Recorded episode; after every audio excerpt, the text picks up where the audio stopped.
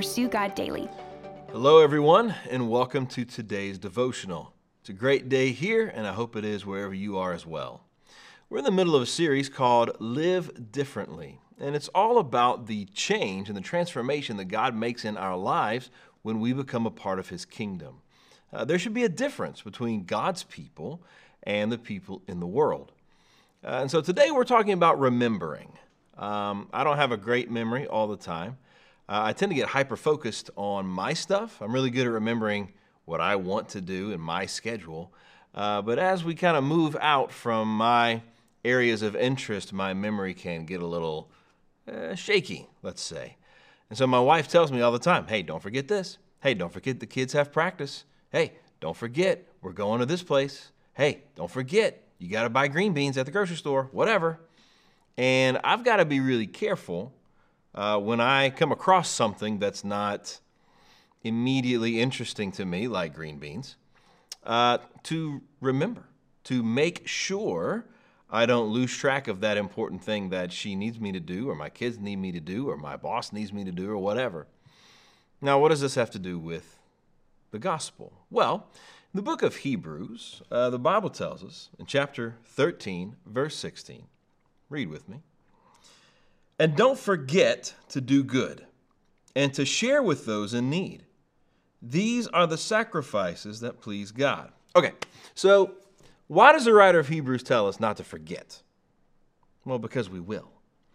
It doesn't come naturally to us to take care of those around us, to be generous, to do good. That's not what we're bent towards. Our sinful nature is bent towards doing good for ourselves, taking care of our own needs, minding our own business. It's the Spirit of God inside of us that pushes us outward into the lives and needs and concerns of those around us. And so the writer of Hebrews wants us to be very careful not to forget that our lives in Christ are bigger than simply our own concerns. That we've got more to keep track of now that we belong to Jesus. It's not just about your schedule or your needs or your desires today.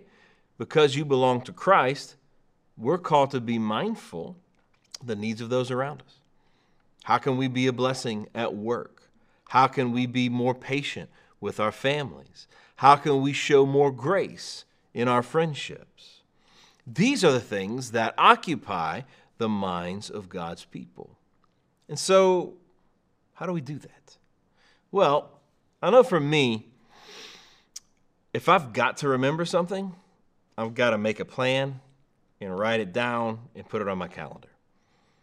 And I know a lot of times in our walk with the Lord, we want it to be this very uh, natural and organic thing that we're just going around doing good and helping people. And, and sometimes it is like that. But I want to encourage you if you know there's something good that God wants you to do, I would highly recommend that you write it down, that you make a plan how you're going to do that thing, and you put it on your calendar so you don't forget. Everything that's important goes on my calendar. And I get a little alert that pops up and reminds me hey, don't forget to go here. Hey, don't forget to do this. Hey, don't forget this thing you have to finish before the end of the day. Well, if I'm going to do that for things like work and baseball practice, why wouldn't I do that for the things that God's called me to? I want to encourage you. The best way to remember what you're supposed to remember is to build it into the natural rhythm of your life.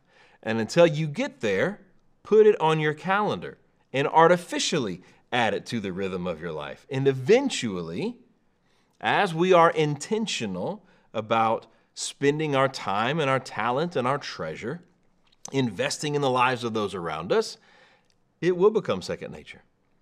No one's going to have to tell us to remember to do good and be generous. We'll just do good and be generous. So I want to encourage you today. As you pray, seek the Lord and ask Him, What do I need to do today? How can I be good and generous and helpful? How can I invest my life into the lives of those around me so that they can see you better. Write that thing down, make a plan on how you're going to do it, put it in your calendar, and then go out and do it. Go. Be good. Be generous. You're amazing. Show God's love to the world around you. Amen. We love you. Thank you so much for joining us today. Don't forget to like and subscribe and share this video with anyone that you think needs some encouragement. We'll see you on Sunday.